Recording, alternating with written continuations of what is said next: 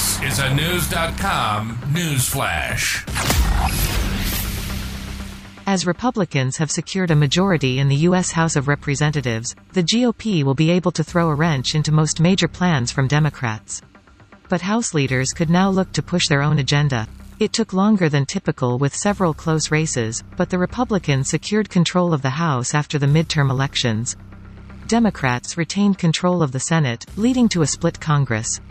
That means each party will be able to stop most major efforts. But House Republicans could still pursue public investigations into people such as Hunter Biden and Anthony Fauci to help push their political agenda. They could also seek to impeach President Joe Biden for his misgivings and in retribution for two impeachments against former President Donald Trump. Knowledge. Knowledge. Unfiltered. Unfiltered. Knewz.com. Knewz.com. Knewz.com. News.